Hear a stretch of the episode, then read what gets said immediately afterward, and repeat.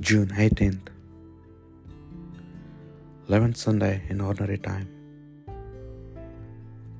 A reading from the book of Exodus.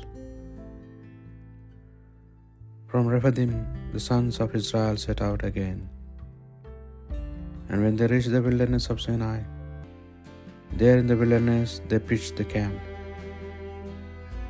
They facing the mountain Israel pitched camp.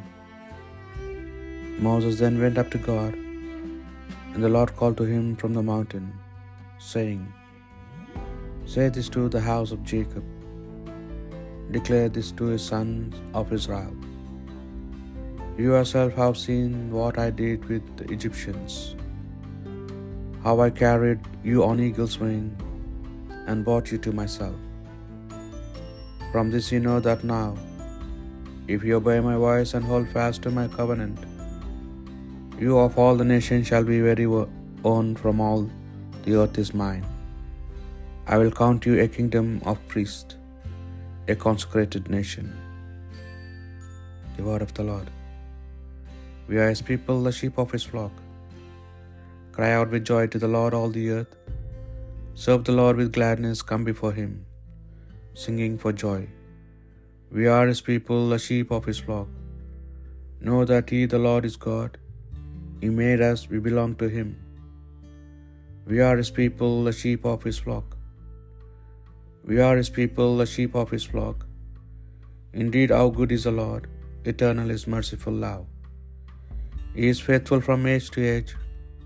We are his people, the sheep of his flock.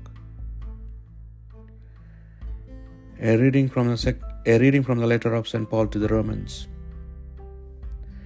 We were still helpless when at his appoint- appointed moment Christ died for sinful men. It is not easy to die even for a good man, though of course for someone really worthy. A man might be prepared to die, but what proves that God loves us is that Christ died for us while we were still sinners. Having died to make us righteous, is it likely that he would now fail to save us from God's anger? When we were reconciled to God by the death of his Son, we were still enemies now that we have been reconciled. Surely we may count on being saved by the life of his Son, not merely because we have been reconciled, but because we are filled with joyful trust in God. Through our Lord Jesus Christ, through whom we have already gained our reconciliation. The word of the Lord. A reading from the Holy Gospel according to St. Matthew. When Jesus saw the crowds, he felt sorry for them because they were harassed and dejected, like sheep without a shepherd. Then he said to his disciples, The harvest is rich, but the laborers are few. So ask the Lord of the harvest to send laborers to his harvest.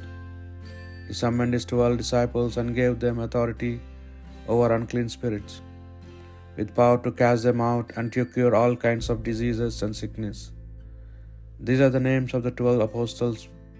For Simon, who is called Peter, and his brother Andrew, James the son of Zebedee, and his brothers John, Philip, and Bartholomew, Thomas, and Matthew the tax collector, James the son of Alphaeus, and Thaddeus, Simon the zealot, and Judas Iscariot, the one who was to betray him. These twelve Jesus sent out, instructing them as follows Do not turn your steps to pagan territory, and do not enter the Samaritan town. Go rather to the lost sheep of the house of Israel, and as you go, proclaim that the kingdom of God is close at hand. Cure the sick, raise the dead, cleanse the leper, cast out devils. You receive without charge, give without charge. The Gospel of the Lord.